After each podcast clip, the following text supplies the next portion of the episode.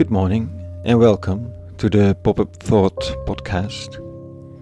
I am Rico and this is the early morning podcast in which I write a thought that emerges from the reading of the old Bible texts of the day.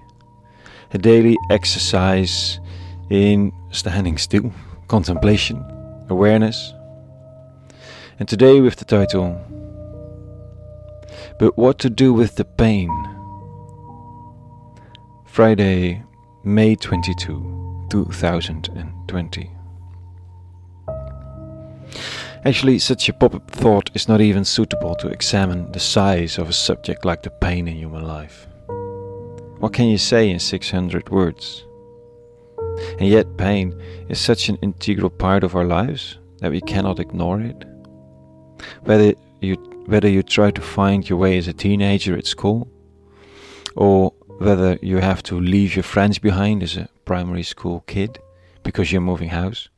At those ages, you'll already experience profound grief that will expand into an enormous diversity of types of suffering and grief in the years to come. Every joy in life has its shadow, right? All happiness can be lost, and all beginning has an end. This is not something to be depressed by, although it can happen. The amounts of burnouts and depressions in Western Europe is also hard to keep track of. Well, you could also say the other way around.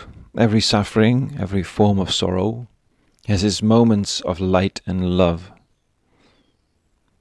Most people I know have had a burnout say afterwards that they wouldn't have wanted to miss that phase in their lives. So I sometimes say it to people who are afraid of ending up in a burnout. And sometimes that helps, but most of the time it doesn't. You don't want the pain when it's coming. But looking back, pain always has a different face, oddly enough. Without taking anything away from the rawness, the horror, and the misery that can accompany the pain, there is always something else the child faces an unprecedented diversity of grief to come. Because all happiness is fragile. But the other way around is also true. All the grief a child is going to encounter in his or her life has a partner with it in light and love. Sometimes too small a partner, an unfairly terrible too small partner, but she's always there at least that's what I can see so far. It's not that this light makes it less heavy or less unfair, but it is a striking and yet somewhat comforting fact. Today, the Rabbi of Nazareth says this to his pupils Well, I say unto you, ye shall weep and wail while the world shall rejoice. Thou shalt be grieved, but thy sorrow shall turn into joy. When a woman gives birth, she said, because her hour has come. But when she has given birth to the child, she is no longer thinking of the pain, because of the joy that a human being has come into the world.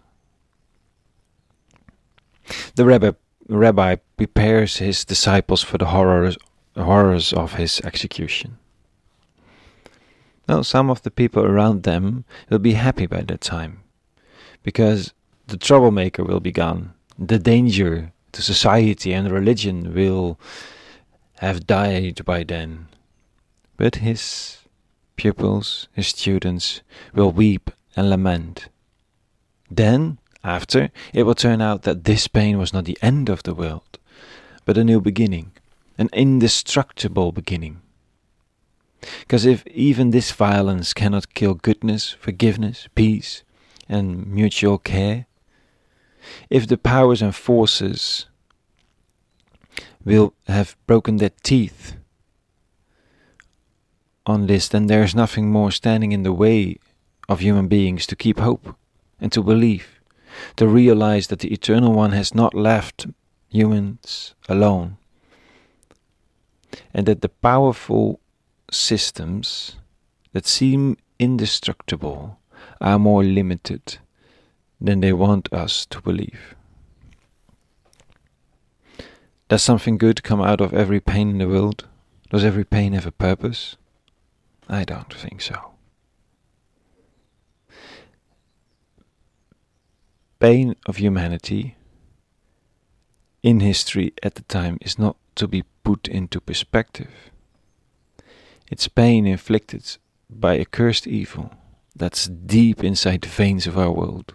None of it is to be put into perspective. And at the same time, something indestructible is growing too. That will be found in every dark corner of our lives a hope, a trust, a love. It's not that pain is dissolved, taken away, or given meaning. I'm grateful for a spirituality that does not try to explain pain away, or to polish it away, or even call it good. It is evil and ugly. And at the same time, something always grows next to it. Man is not left on his own. And in spite of everything, love is indestructible. It demands surrendering to see it, and that surrender is not always available. And it also requires open eyes and hearts to be that love, the tool with which the Eternal One is near that's so often the other human being. Or you. The one who meets you. Or the one who is met by you. So much for today. A very good weekend, in balance, love, and with both feet on the ground. I wish you peace, and in the midst of everything, all good.